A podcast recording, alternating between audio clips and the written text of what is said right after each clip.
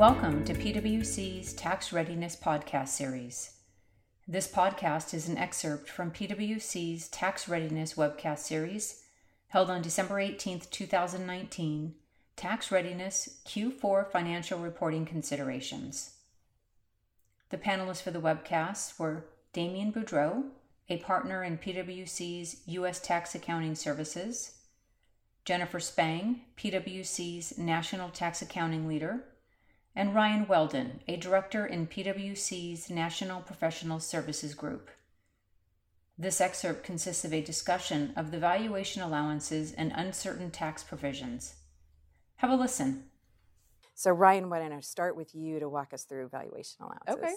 Thanks, Jen. So, as a reminder, a company would record a valuation allowance if it determines that some or all of its deferred tax assets are not realizable. And the standard provides us with four sources of taxable income that we can think about when we're making this determination. But companies have to consider all available information, both positive and negative evidence. And you also have to weight that evidence based on the extent to which you would say it is objectively verifiable.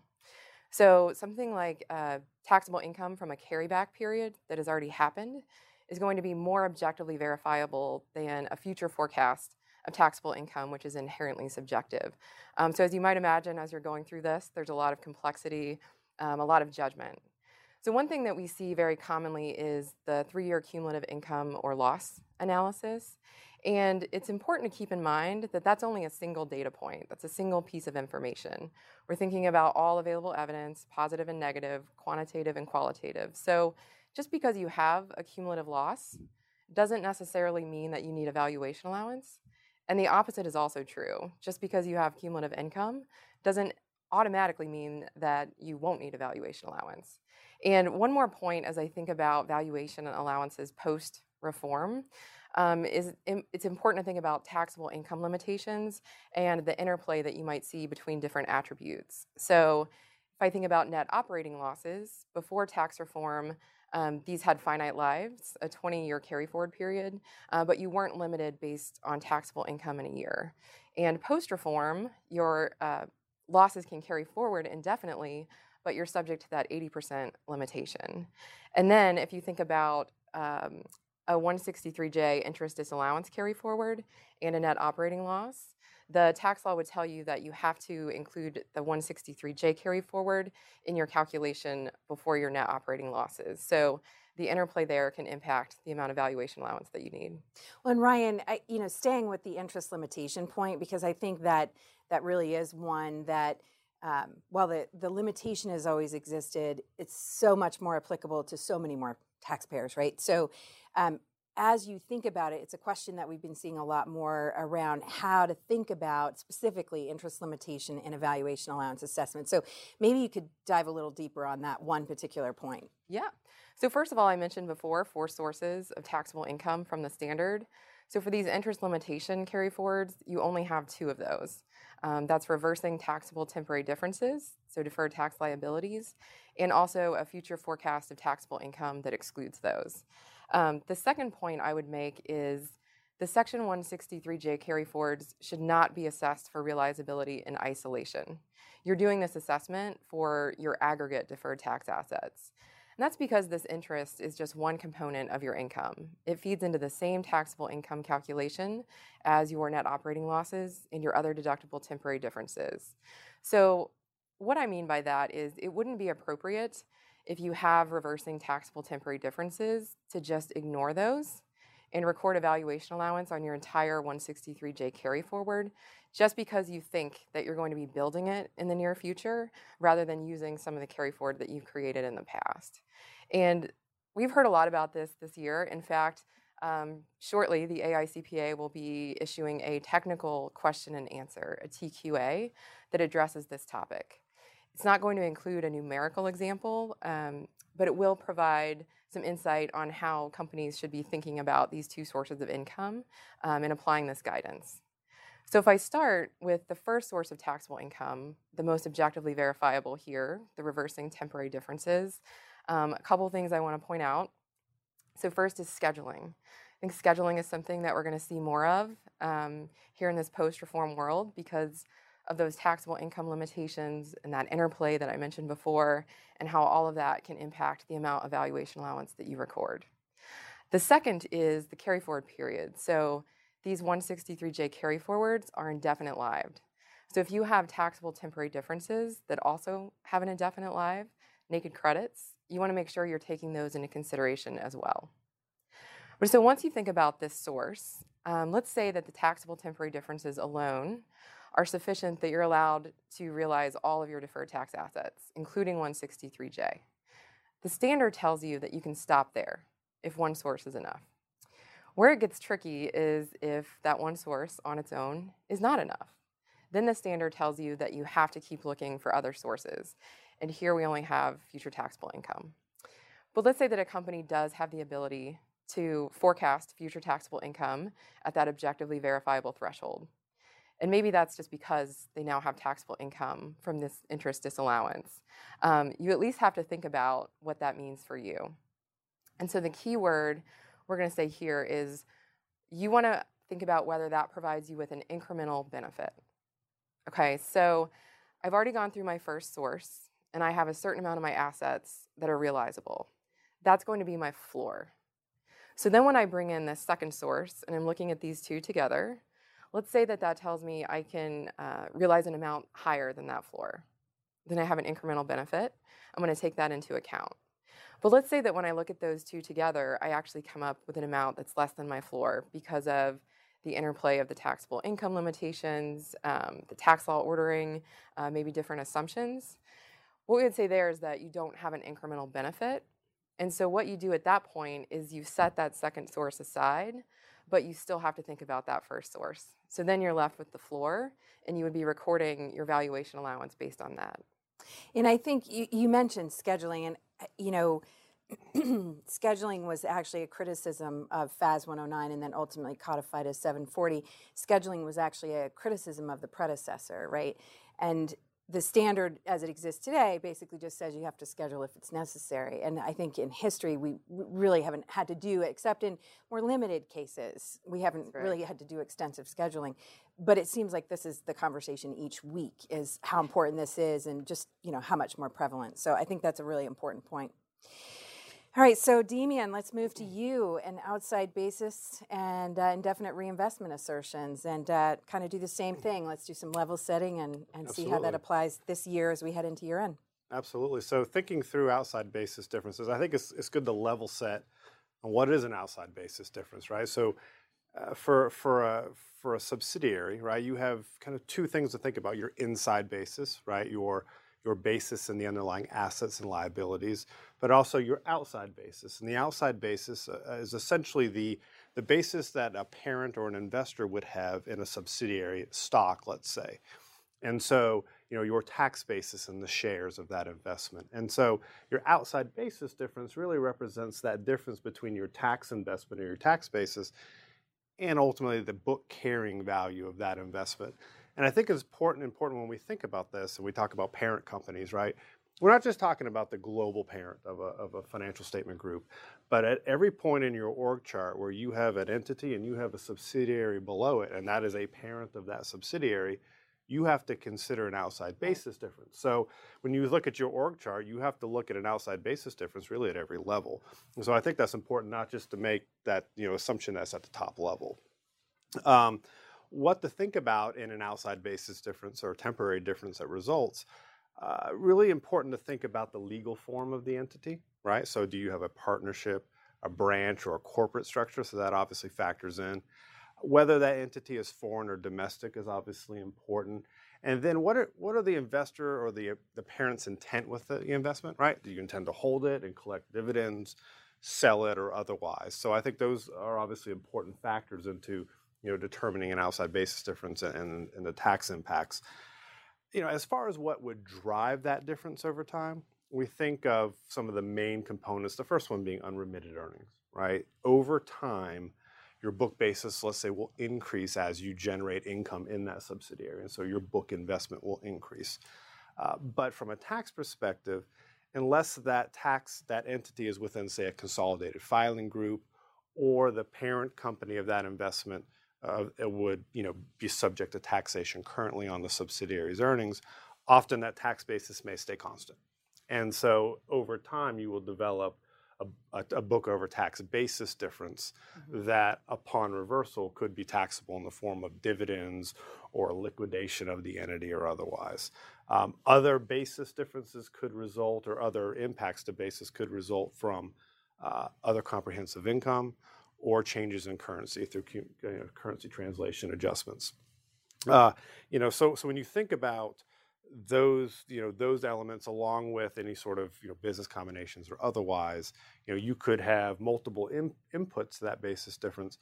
But ultimately i think the important piece is you only have one basis difference right? You don't have multiple. So you have a book basis and a tax basis and you have one basis difference to, to analyze uh, i think from a you know the, it's important to note that that the that the presumption is that you know, well, going back to unremitted earnings, that these unremitted earnings would ultimately be paid back to the parent or distributed back to the parent unless some sort of indefinite reinvestment assertion could apply, particularly with respect to foreign investments, uh, an investment in a foreign corporation, or an investment in a foreign corporate joint venture that's essentially, essentially permanent in duration. And so that's, you know, coming back to our slide here, indefinite reinvestment assertion, or what we might have referred to as APB 23, right? So, so in that particular fact pattern where you might otherwise have to record a deferred tax liability, uh, if you're able to make this exception or make this assertion, uh, you can potentially avoid that deferred tax liability. To do that, you know, management does have to have the ability and intent to prevent that basis difference from reversing with an income tax effect. Uh, and so it's important to understand management's plan to do that, right? So the the mere fact that a, that a company has not made distributions out of a lower tier subsidiary per se does not in it you know in itself mean that a company can make that assertion right they have to have to show definite plans to reinvest those underlying earnings or otherwise to make such an assertion and you know things that could happen in the future for example a, a business combination where you need money to make an acquisition or a disposition of a subsidiary or other part of your business where cash flow needs have changed can impact that analysis on a go forward basis.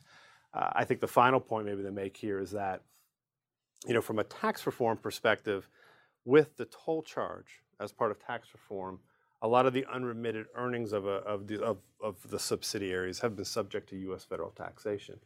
Uh, but they may not have been subject to other types of taxation. So, for example, the withholding taxes that may apply to a distribution up from a foreign entity or state income taxes or even maybe foreign currency impacts uh, that could have a tax effect as well.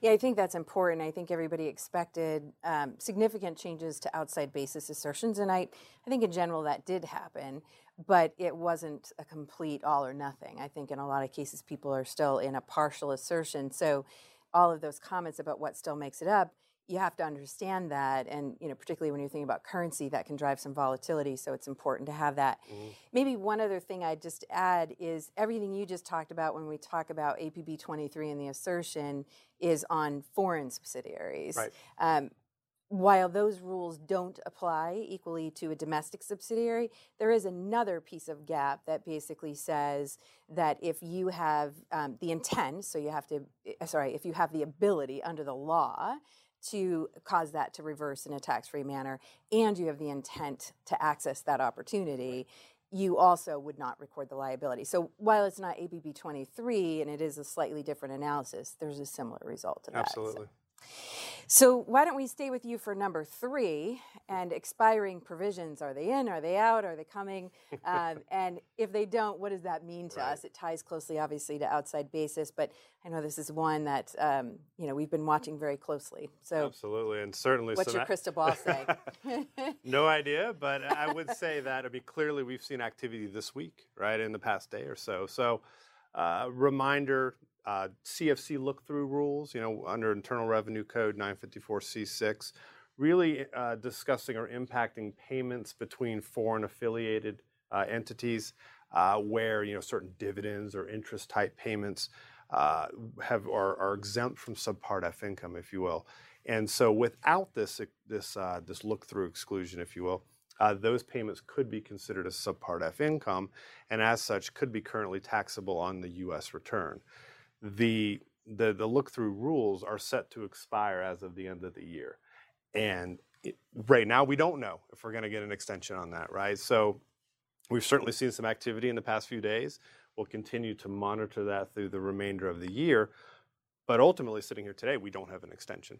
And so I think it's important for companies to understand how this could impact current taxes, deferred taxes, indefinite reinvestment assertion, right? So in our prior webcasts, we've certainly discussed the Subpart F accounting model, uh, both the branch full inclusion model as well as the non full inclusion model.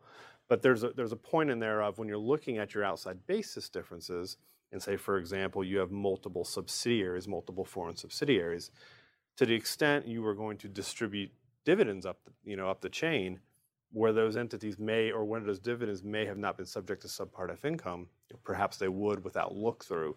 And so when you think about the impact to an outside basis difference or your ability to assert, you know, an indefinite reinvestment, you really need to consider, well, how would that change if I didn't have look through?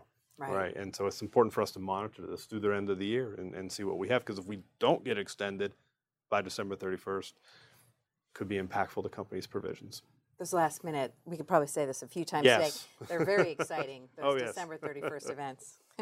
Why don't I go to you? It would be great to just get an update. We've seen a lot of activity from the OECD mm-hmm. um, this year, and frankly, particularly this fall. Right. Um, so maybe you could give an update on what we're looking at there and when we might see something. Sure, absolutely. So, uh, as a refresh, we talked a bit about this in our Q2 webcast. OECD is undergoing a project uh, where they're looking at you know the impacts of the digitalization and globalization of the world, you know, the global economy, how that impacts taxation for global jurisdictions. And so, two main components to that that they've that they've designated pillar one, which addresses really the the allocation or challenges the allocation of global profits amongst jurisdictions, and then the pillar two, which is really the global base erosion you know, component to their analysis, which among other things, includes a potential for a global alternative minimum tax. And so those are the two those are the two components they're looking at, and they've released documents throughout the year. But during the fourth quarter, they released a, uh, some additional documents, some consultation documents that had a number of questions uh, that they they seek comment letters on. And so at this point, comment letters have been received. There have been public forums for for these uh, documents, and I, I think the, the story right now is, as of year end, we don't have a final document or a mm-hmm. framework. We don't have a, a law change, if you will, but we're seeing a lot of activity, and they have a very short, they have a very fast timeline, right? We expect a lot of activity to occur early 2020, in 2020, and so I think this is one of those areas where we're seeing a lot a lot of activity now. We need to continue to follow that very closely because this, this, this is going to happen fast. Yeah, it seems like we'll see a lot of activity, and it seems like we'll be talking about that a lot next year. I think. Yes. yes. Great.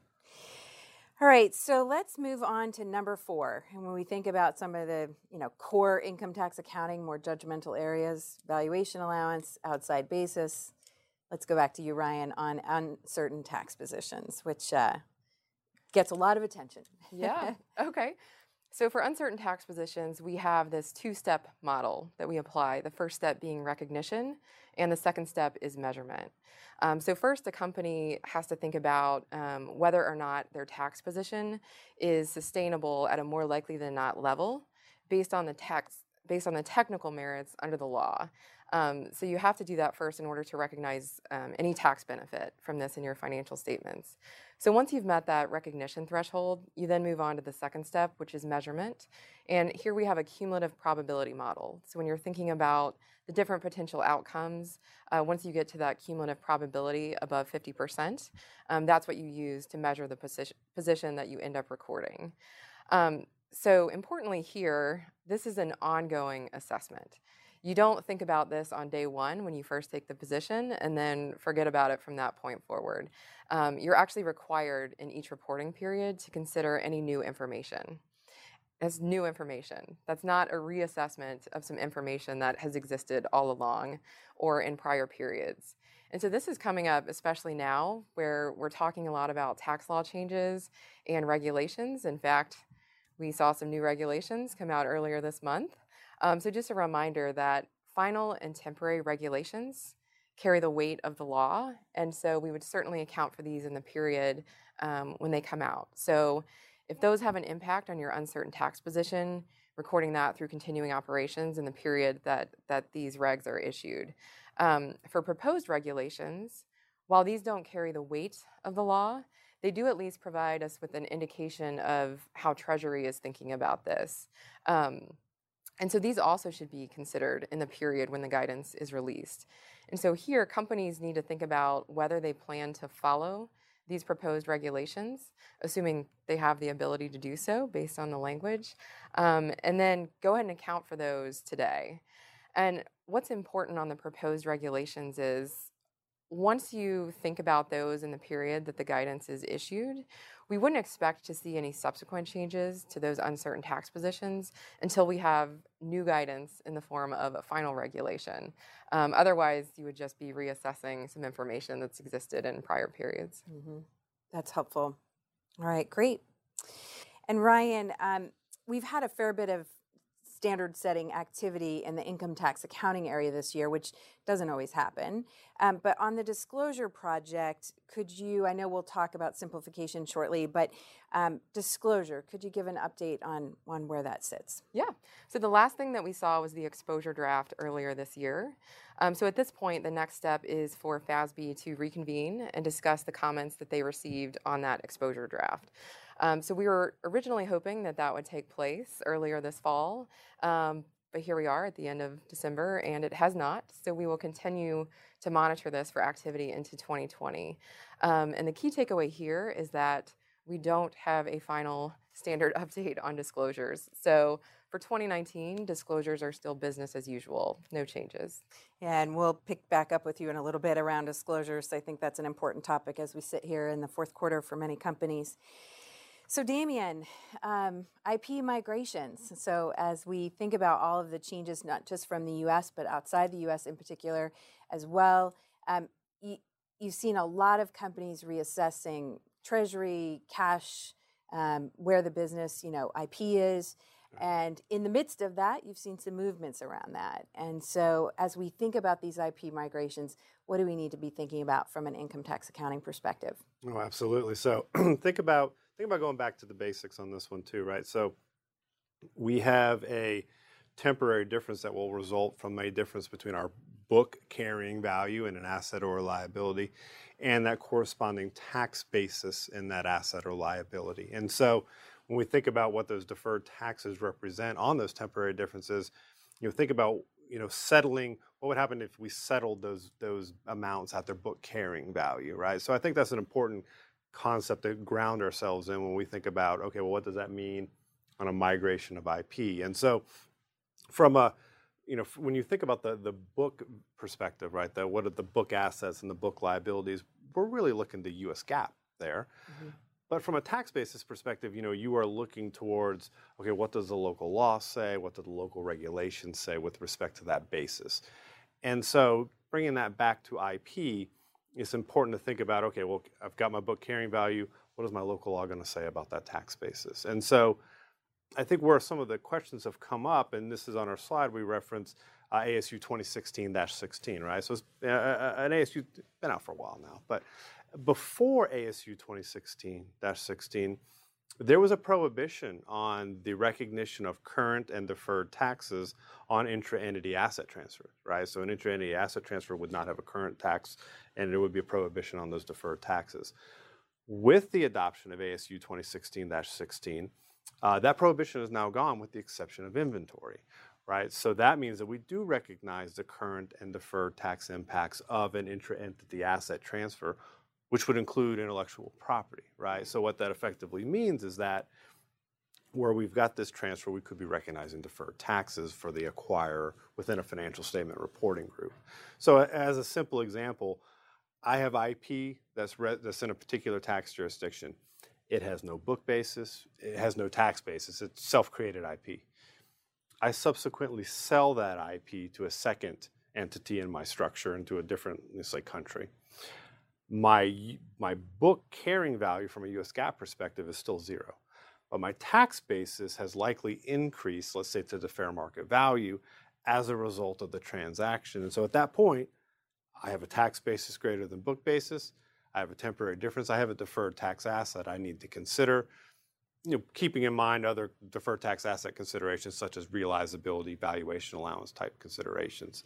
And so, you know, I think when you when you when you're when you're when companies are analyzing this, they need to take a look and say, okay, well, what does the local tax law say with respect to this basis? Because it's important to understand how to how we're going to recover that basis. So, what does the tax law say locally with respect to the amortization or otherwise of that basis, uh, so that you can appropriately account for that deferred tax? The key thing there is what does the tax law say about that Exactly. basis, right? So that in its first instance, it's really a tax law question, which you then apply the accounting standard to. So I think Right. that's an important point, right? Great. Thank you for listening to this Tax Readiness podcast. If you have any questions about this topic, please contact the speakers. You can find their contact information in the description of this episode. Thank you.